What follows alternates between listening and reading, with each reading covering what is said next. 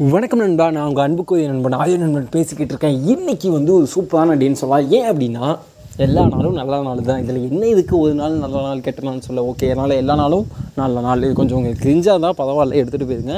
And இப்போ வந்து உங்கள்கிட்ட ஒரு விஷயம் சொல்லணும்னு ஆசைப்பட்றேன். உங்களுக்கு தெரியலனா தயவு செஞ்சு ஃபைவ் ஃபாலோ பண்ணுங்கள் இது ப்ரொமோஷன்லாம் ஒன்றும் இல்லை பட் நான் உங்களுக்கு சஜஸ்ட் பண்ணுறேன் நம்ம விஜய் டிவி உங்களுக்கு எல்லாருக்கும் தெரிஞ்சுக்கலாம் இந்த பிக் பாஸ்லாம் நடத்துவாங்கல்ல. எஸ் அந்த விஜய் டிவியில் ஒரு சூப்பரான ஷோ பட் அது டிவியில் டெலிகாஸ்ட் பண்ணுறாங்கன்னா எனக்கு தெரியல. நான் இன்ஸ்டாவில் பார்த்தேன். அதோட ஐடி வந்து என்னோட இந்த இந்த இந்த பாட்காஸ்ட்டோட எபிசோட் லிங்க்கில் வந்து டிஸ்கிரிப்ஷனில் வந்து உங்களுக்கு மென்ஷன் பண்ணுறேன் தயவு செஞ்சு போய் பாருங்கள் லிட்டரலி சூப்பரான விஷயம் பண்ணிகிட்டு இருக்காங்க என்னென்னா தமிழ் பேசு அப்படிங்கிற மாதிரி ஒரு விஷயம் பண்ணிகிட்டு இருக்காங்க அதில் என்ன கான்செப்ட் அப்படின்னா நீங்கள் வந்து ஒரு ஸ்பீச் டெலிவரி பண்ணலாம். அதில் வந்து தமிழில் டெலிவரி பண்ணும் ஓகேவா இவ்வளோ தான் கான்செப்ட் ஆனால் அதில் எனக்கு ரொம்ப பிடிச்ச விஷயம் என்னென்னா செம்மையான ஸ்பீச்சஸ்லாம் நிறையா பேர் பண்ணிக்கிட்டு இருக்காங்க குட்ஸ் அண்ட் பேட்ஸ் அதெல்லாம் நான் பேசலை. பட் இது ஒரு நல்ல இனிஷியேட்டிவாக நான் பார்க்குறேன்.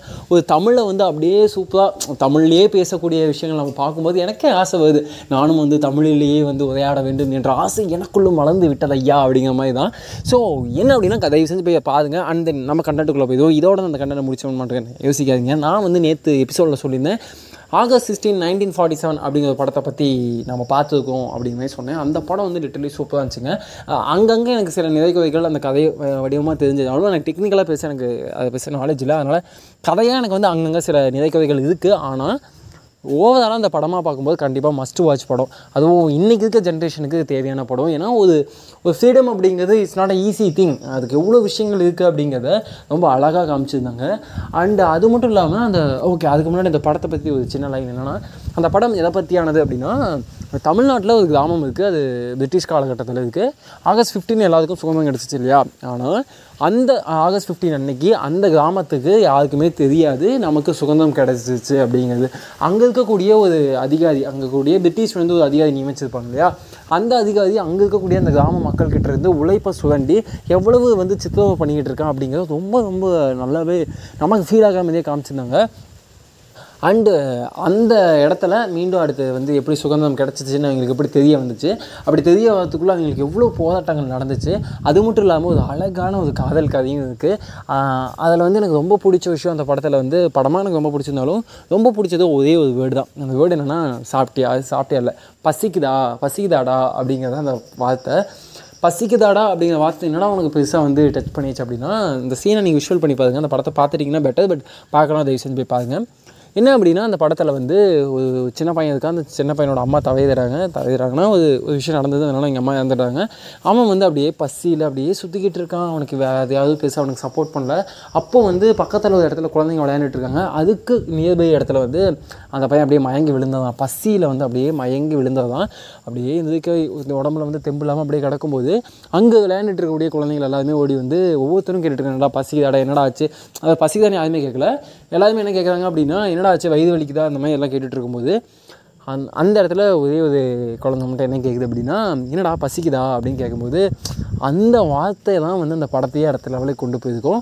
அண்டு அவன் கடைசி வரைக்கும் அந்த ஒரு வார்த்தைக்கு எவ்வளவு வந்து ஒரு ஒரு இம்பேக்ட்ஃபுல்லாக அந்த வார்த்தை இருந்ததுக்கு அவனுக்கு அப்படிங்கிறது அதுக்கப்புறம் நிறைய விஷயங்கள் நடந்திருக்கும். ஆனால் அந்த ஒரு வார்த்தை தான் அந்த அந்த ஒரு நல்ல ஒரு நட்புக்கோ அல்லது நல்ல ஒரு ரிலேஷன்ஷிப்புக்கு வந்து அதுதான் வந்து ரொம்ப முக்கியமான காரணமாக இருந்திருக்கும் ஸோ அந்த வகையில் பார்க்கும்போது அந்த வார்த்தை அப்படிங்கிறது அந்த வார்த்தைன்ட்டு இல்லை எந்த வார்த்தையாக இருந்தாலும் சரி வார்த்தை அப்படிங்கிறது ஒரு வார்த்தை அப்படிங்கிறது மட்டும் இல்லாமல் அது வந்து ஒரு ஒரு உணர்ச்சிகளின் வெளிப்பாடு தான் வார்த்தை. அது ஒரு நம்மளோட இயக்கத்தின் ஒரு வெளிப்பாடு அன்பின் வெளிப்பாடுன்னு பல வகையில் வார்த்தைகள் நமக்கு வந்து நம்ம கூட சேர்ந்து அது நமக்கு கனெக்ட் ஆகும். அதனால் word is just not a word அப்படிங்கிறது தான்.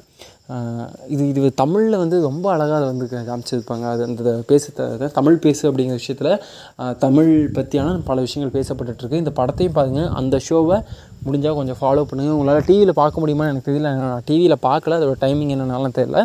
ஆனால் அது வந்து இன்ஸ்டாகிராமில் அதோட ஒரு பேஜ் பேசு தமிழ் தமிழ் பேசு அப்படின்னு சொல்லிட்டு பை விஜய் டிவி அப்படிங்கிற மாதிரி ஒரு பேஜ் வச்சுருக்காங்க. அந்த பேஜில் ரெகுலரான வீடியோஸ் போட்டுக்கிட்டு இருக்காங்க. தயவு செஞ்சு போய் பாருங்க. நல்லாயிருக்கு அண்டு இதை தாண்டி நான் ஏதாவது உங்களுக்கு சொல்லணும் அப்படின்னா நமக்கு கிடைச்சதுக்கு சுதந்திரம் அப்படிங்கிறது இப்போ நமக்கு கிடச்சிச்சு அப்படிங்கிறனால அதோட அருமை நமக்கு தெரியலை. ஆனால் நம்ம மீண்டும் அடிமைப்பட்டுட்டு தான் இருக்கோம் அப்படிங்கிறது தான் நாமளும் சரி நானும் சரி எல்லாருமே. என்ன அப்படின்னா ஆயிரத்தி தொள்ளாயிரத்தி தொண்ணூற்றி ஒன்றில் வந்து நமக்கு சுதந்திர சுதந்திரம் மீண்டும் பதிக்கப்பட்டுருச்சு அப்படிங்கிறது தான். ஏன்னா இந்த இந்தியா அப்படிங்கிறது லிபரலைசேஷன் அதாவது உலகமயமாக்கல் அப்படிங்கிற ஒரு விஷயத்தை வந்து ஏற்றுக்குதாங்க அதன் மூலமாக பல பன்னாட்டு நிறுவனங்கள் கம்பெனிகள் நம்ம இந்தியாவுக்குள்ளே வராங்க.